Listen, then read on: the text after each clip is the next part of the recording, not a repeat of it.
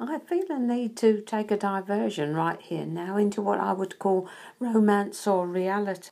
Part of my remit is to show you not so much the romance but the reality of walking with Jesus when his face is set as flint and we see a different Jesus.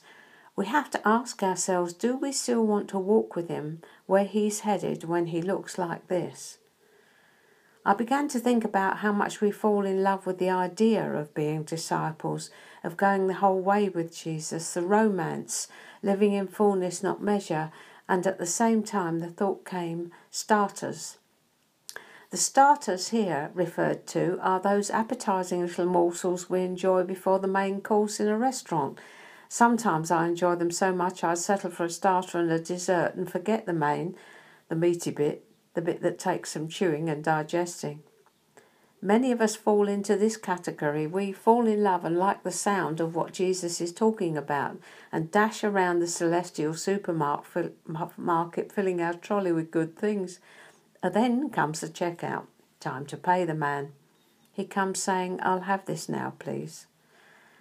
That which we gave him in a time of peace, he's asking for now, and we find we are in a time of war and like Abraham before us, we find ourselves with the knives suspended over our particular Isaac.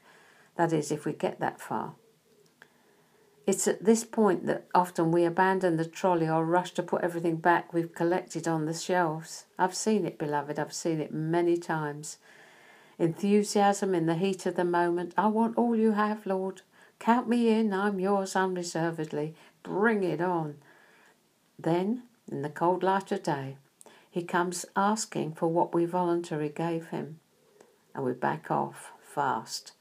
Oh, no, not that. Ask me something else. No condemnation here, my darlings. He doesn't do that. It's just time to face ourselves squarely. We need to know our limits, what we really will commit to. It's a horrible word, that commitment, but what man building a tower doesn't sit down and count the cost first? We've got to face it.